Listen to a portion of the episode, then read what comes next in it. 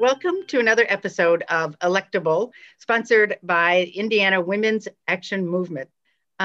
We're excited today to return to a conversation with one of our wonderful candidates from 2020, Emma Steele, who ran for House Representative in District 84, which is northeast mostly of downtown Fort Wayne.